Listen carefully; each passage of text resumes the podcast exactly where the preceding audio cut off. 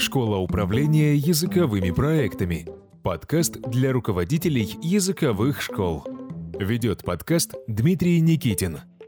В новой серии подкастов мы рассмотрим конкретные кейсы из работы различных языковых школ, слушаем описание кейса, анализируем его, делаем выводы.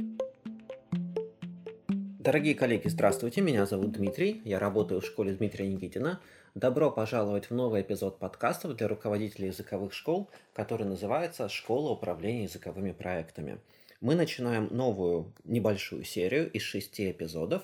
Как всегда, я буду публиковать один эпизод раз в 2 недели. Сегодня мы начинаем серию эпизодов, в которой мы будем говорить про реальные кейсы работы языковой школы. Я буду говорить про кейсы, с которыми я сталкивался в школе Дмитрия Никитина, и я расскажу вам о результатах рефлексии и практических выводах после этих кейсов. И я также буду рассказывать про случаи, с которыми я сталкивался, наблюдая за работой российских языковых школ и зарубежных языковых школ. И всего я вам расскажу 6 случаев из работы языковых школ. Выстраивать мы будем эту серию подкастов следующим образом. Сначала я расскажу небольшую историю, стараясь быть беспристрастным и объективным, пересказывая факты, и потом я скажу выводы, которые я лично сделал, и мои коллеги из других школ сделали после этой истории. Мне кажется, что эти истории будут как очень практическими, так и философскими одновременно, как и все мои подкасты, возможно. Давайте начнем. Мы сегодня посмотрим кейс, который называется «Девочка с макаронами». Однажды на конференции Trendy English у них была такая тема «Failure Talks», по-моему, да, рассказ лузера, как у нас что-то не получилось. И вот на Trendy English в этом году, 2020-2021 учебном году, я рассказывал как раз вот про девочку с макаронами. Я бы хотел пересказать эту историю, потому что, возможно, вы ее не слышали, а это история, которая вызвала довольно-таки много откликов, и мне за нее спасибо говорили. Я не ожидал, что такая простая история с такой простой моралью так хорошо зайдет. Итак, поехали. Девочка с макаронами. Примерно 7 лет назад это произошло в школе Дмитрия Никитина в городе Ярославль. У нас была группа младших школьников. И у нас она потихонечку начала закрываться. Один человек пропал, второй человек пропал. И у нас в группе осталось, в конце концов, 2 человека. 2 человека. И это еще группа, которая, по-моему, перешла в другую смену. То есть это была группа, которая у нас занималась утром. В школе они занимались вечером. Мы понимаем, что на дворе октябрь, у нас группа стартовала без донабора, что группа не будет набрана, и у нас там типа остается 2 человека в этой группе. Логично, мы понимаем, что группа из 2 человек – это группа, в которой мы доплачиваем ученикам за то, что они ходят в школу Дмитрия Никитина, да? Группа из 2 человек – это группа, где мы доплачиваем ученикам. Не они нам платят, а мы им доплачиваем. Мы уже готовы по положению о работе учебных групп, которое хорошо бы иметь в любом образовательном учреждении. Так вот, по этому самому положению о работе учебных групп мы уже готовы закрыть эту группу. И ко мне подходит преподаватель и говорит: «Денис Сергеевич, вот у нас там есть одна девочка, мы ей предложили переход на индивидуальные занятия, переход на мини-группу, но у нее совсем нет денег. И она такая полненькая, потому что она кушает только макароны. И у них денег ни на что другое нет, и мама мне сказала, что она кушает только макароны, прослезилась и что не может позволить себе мини-группу, но уходить из школы не хочет и вообще не понимает, что происходит. Какой ужас, какой кошмар, как сменить школу она даже не представляет, как можно уйти из нашей школы куда-то в другое место. Что нам делать?» И тогда я был еще неопытным и беспринципным. Беспринципным, как выяснилось, быть плохо. Нельзя быть хорошо беспринципным. И я нарушил положение. Я нарушил положение о работе учебных групп, по которым я должен был закрыть, жирная точка, закрыть группу из 2 человек. Я сказал: замечательно, давайте мы эту девочку, которая кушает макароны, оставим в школе Дмитрия Никитина. Мы ее оставим в группе из 2 человек, и она и второй человек будут нам платить, как будто они занимаются в нормальной стандартной группе. И мы, во-первых, делаем доброе дело лояльному клиенту, который не представляет свою жизнь нигде без школы Дмитрия Никитина. И Есть теория, что эти два человека, с которыми мы год отработаем, через год вернутся уже в полноценную группу из 8 человек в школу Дмитрия Никитина. То есть вот такая была теория. Когда я принял это уже решение, я подсмотрел случайно, на какой машине эта мама приезжает. Я преподавателю задал вопрос, деньги-то на макароны есть, на другую еду уже нет. Машина-то откуда? Такая, не самая плохая, не отечественная модель. Преподаватель говорит, живут в деревне, и поэтому необходима машина. Я, конечно, подумал, живут в деревне, видимо, автобусы ходят, бесплатные для малообеспеченных семей. Ну, окей, ладно. И было принято решение, потому что семья бедная, но ездит на неплохой иномарке, при этом оставить вот такие условия стандартные для этой группы. Еще раз описываем ситуацию. Подходит ко мне преподаватель, и параллельно, кстати, ко мне еще подошел офис-менеджер, то есть родитель рассказала, какая она несчастная, и какой у нее ребенок несчастный, преподавателю и офис-менеджеру. Ребенок рассказал преподавателю, какая она несчастная и что она кушает только макароны. И после этого мы принимаем решение обойти правила школы и оставить группу из 2 человек. Теория такая, что мы делаем доброе дело человеку, который нам говорит, я из вашей школы никогда никуда не уйду, и нам это лестно. Теория 2, гипотеза 2, что мы в следующем году эту группу интегрируем из 2 человек в группу, где там у нас будет 8-10 человек. Ну, вот это вот кейс. И мы в течение года теряем много очень денег. Кроме того, что мы теряем деньги, мы еще блокируем преподавателя. То есть мы преподавателю не можем ведь дать безграничное количество часов. У нас еще преподаватель заблокирован на тот момент на 4 часа в неделю. Если бы мы это сделали в этом году, то он был бы у нас заблокирован на время от 6 до 8 часов в неделю. Ну, вот так вот получается. То есть теряем не только деньги, но и теряем человеческий ресурс. И плюс к этому, эта группа требует к себе отношения как к группе, да. Все дополнительные мероприятия они получают, все консультации получают и прочее. Что получилось в конце? Через год, когда у нас начинаются ранние продажи на следующий учебный год, мы звоним этой маме, которая не может жить без нашей языковой школы и которая год училась в группе из 2 человек.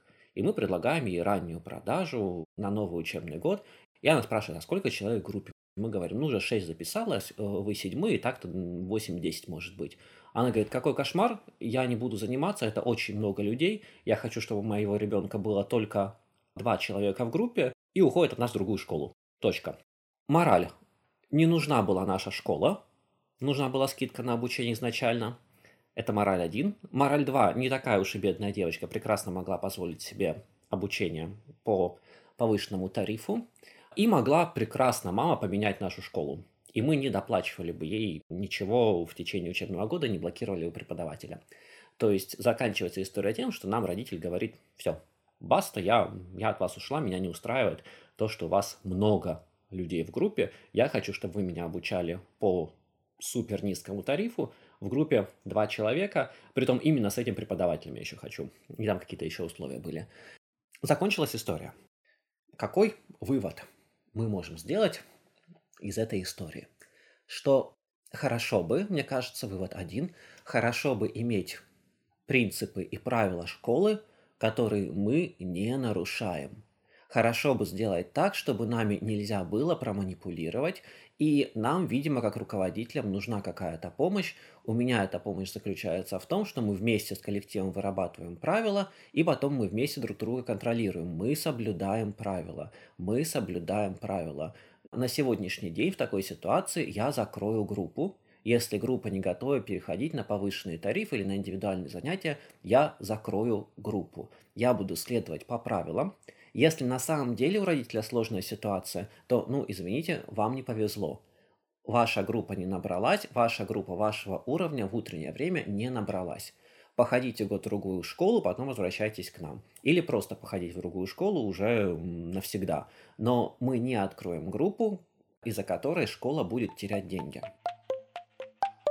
Второй вывод, который я из этого делаю, когда мы говорим, к нам подошли как к собственнику, нами проманипулировали, надавили на наши чувства, притом в этом случае надавили очень аккуратно через офис-менеджера, через преподавателя. Ребенок пересказал преподавателю историю, явно выученную заранее. На меня надавили, мной проманипулировали, я принимаю решение об изменении правил. Так вот, во-первых, я как собственник не имею права менять правила. Моя работа как собственника делать так, чтобы все играли по правилам.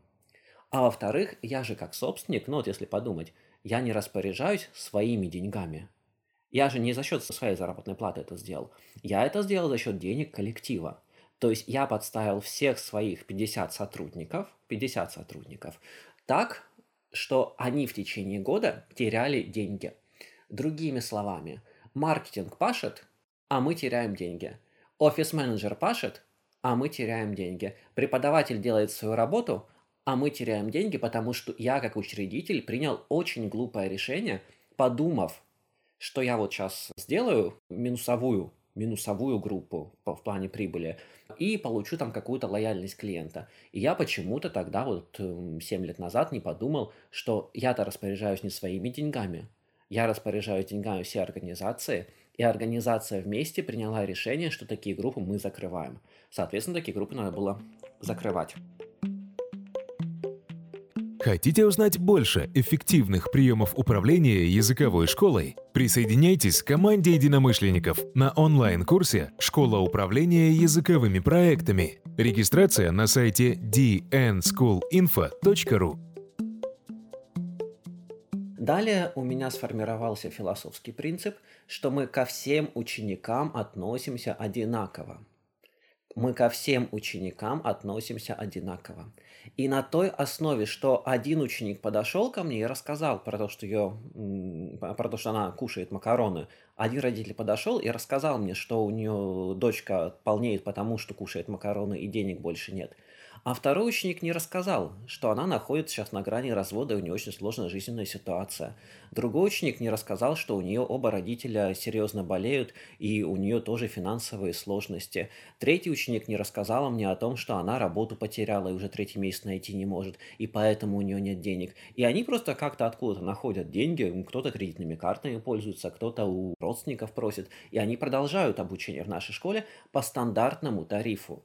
То есть, по факту, когда к нам кто-то приходит и рассказывает, какая у них сложная жизненная ситуация, а мы на основе жизненной ситуации этой даем скидку, мы делаем страшную вещь, потому что мы предлагаем им условия за счет того, что они нам рассказали про свою ситуацию, какие-то особенные, и мы не предлагаем эти условия тем, кто, просто не считает возможным рассказывать нам про эти свои жизненные условия, потому что они понимают, что мы коммерческая организация, которая не может обучать бесплатно. Если честно, мы можем пожалеть, мы можем поддержать, но мы же не можем обучать всех людей, у которых сложные жизненные условия, бесплатно, потому что нам надо заработную плату платить и налогообложение выплачивать.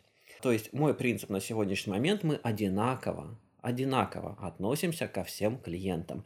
Если один клиент получает особые условия на основе сложной жизненной ситуации, все клиенты должны иметь возможность получать особые условия на основе сложной жизненной ситуации. Последний вывод, который я делаю из этой истории. Помните, когда нам сказали, что я не могу представить вообще своего ребенка нигде в другом месте, кроме школы Дмитрия Никитина. Такое божественное место, школа Дмитрия Никитина. А потом замечательно за один день нам сказали нет, и школу сменили. Мы преувеличиваем свою роль в жизни клиента. Коллеги, это больно, но мы очень сильно преувеличиваем свою роль в жизни клиента. Если мы закроем глаза и представим клиента, маму, например, ребенка, который к вам ходит. У нее есть руководитель, у нее есть коллеги на работе, у нее есть также клиенты, их очень много, у нее есть семья, возможно, ее семья и семья мужа, с которым надо как-то коммуницировать. У нее есть друзья, у нее есть люди, которых она не очень любит и часто про них думает. У нее есть, в конце концов, мастера по маникюру, парикмахеры, стоматологи, о которых она тоже думает. У всех у нас есть какая-то повторяющаяся мысль или несколько мыслей, которые крутятся в голове. У всех у нас есть огромные списки незаконченных задач. У всех у нас есть что-то, что мы когда-то хотели начать делать, так и не начали делать. И у всех у нас есть какая-то где-то боль в боку, которая уже третий год у нас есть, и мы ко врачу идти не хотим, потому что вдруг что-то найдет и что-то скажет, но мы про это тоже постоянно думаем. Так вот это наш клиент. Мы в жизни нашего клиента занимаем маленькую-маленькую такую часть, а нам-то кажется, что мы для клиента вау, это прям все. Нет, мы для клиента не все. Если не набралась группа, так бывает. Мы же в этом тоже не виноваты, не повезло. Клиент выбирает, или он остается у нас на каких-то других условиях, или он переходит в другую группу, которая есть по расписанию, или он покидает наше учреждение. Тоже так бывает. У клиента вторая смена в школе, утренних групп немного, у него футбол, хоккей, художественная школа, и ему не подходит ни одно предложение, которое мы ему можем сделать. Родители детей, взрослые люди, они просто делают выбор, или отказываются от футбола и хоккея, или переходят в другую языковую школу, где они могут найти какую-то опцию или ищут репетитора. Но это не наша ответственность. Когда они пытаются проманипулировать, типа, а мы с вами уже 3 года, а куда ж мы без вас? Прекрасно, прекрасно думающий человек включит мозг и ответит на вопрос, куда мы без вас, и найдет на нашем очень плотном рынке какую-то другую опцию изучения английского языка. Я не говорю, что давайте сейчас всех клиентов отправим в другие языковые школы там, или обучаться онлайн. Нет, но давайте не будем позволять клиенту манипулировать нами фразами «это ваша ответственность, вы там моего ребенка вели 3 года, а сейчас вы его бросаете». Мы никого не бросаем. Мы предлагаем условия определенные, вы на них или соглашаетесь, или не соглашаетесь. Давайте не будем разрешать клиенту манипулировать нами из серии «А у меня нет денег, а у меня сложная жизненная ситуация», потому что если мы все с вами в кружочек сядем и расскажем про свои сложные жизненные ситуации, мы все будем рыдать сутки, потому что у всех у нас есть что сказать, у всех у нас есть сложные жизненные ситуации. И давайте не будем предлагать разным клиентам разные условия, только на основе того, что одни клиенты сложные и доставляют вам проблему и пытаются вами манипулировать, а другие клиенты понимают вашу ситуацию, что у вас тоже очень много сложных условий. Вот поверьте мне, я уверен, были у вас финансовые ситуации, когда вы не могли аренду заплатить. Я уверен, что были у вас ситуации, когда вы вынуждены были, не знаю, работников сокращать, потому что нагрузки нет. А вам зачем это надо? Мы же отвечаем не только за себя, мы отвечаем и за весь коллектив, мы отвечаем за других учеников в том числе, чтобы другие ученики получали честные условия. Так вот, если прям подытожить, наша работа как лидера, как руководителя языковой школы в нашем случае, одна из наших работ – это обеспечить выполнение правил. Помните, как у Гэндальфа, как у Толкина, «You shall not pass», «ты не пройдешь», Гэндальф говорил. Вот это вот наша ключевая работа – обеспечить выполнение и соблюдение правил всеми сторонами. Это опция 1. Опция 2 – наша работа – обеспечить финансовые потоки стабильные в компании и принимать верные решения. Закрыть нерентабельную группу – это верное решение. Наверное, нам не надо думать, что мы какую-то там особую ответственность несем за путь клиента. Мы предложили 2-3 опции. Если клиенту не подходят эти опции, клиент замечательно сам справится и решит проблему. Самое главное, мы не имеем права предоставлять разным клиентам разные условия обучения за счет того, что нами пытаются манипулировать и рассказывать свои сложные жизненные ситуации. На основе того, что у нас у всех есть сложные жизненные ситуации. Но, тем не менее, никто не отменял тот факт, что мы являемся платным образовательным учреждением. Коллеги, я надеюсь, что вам был полезен этот рассказ. Меня зовут Дмитрий, я работаю в школе Дмитрия Никитина. Как всегда, с радостью отвечу на все ваши вопросы в комментариях в соцсетях. На сегодня я с вами прощаюсь. Услышимся через 2 недели. Хорошего дня и до свидания. Подкаст оказался для вас полезным. Узнайте больше про эффективное управление языковыми школами на онлайн-курсе «Школа управления языковыми проектами». Преподаватели практики из России и Великобритании. Реальные кейсы больше сотни российских и зарубежных языковых школ. Общение с коллегами из разных городов. Все это ждет вас на курсе для вовлеченных собственников языковых школ. Регистрация на сайте dnschoolinfo.ru.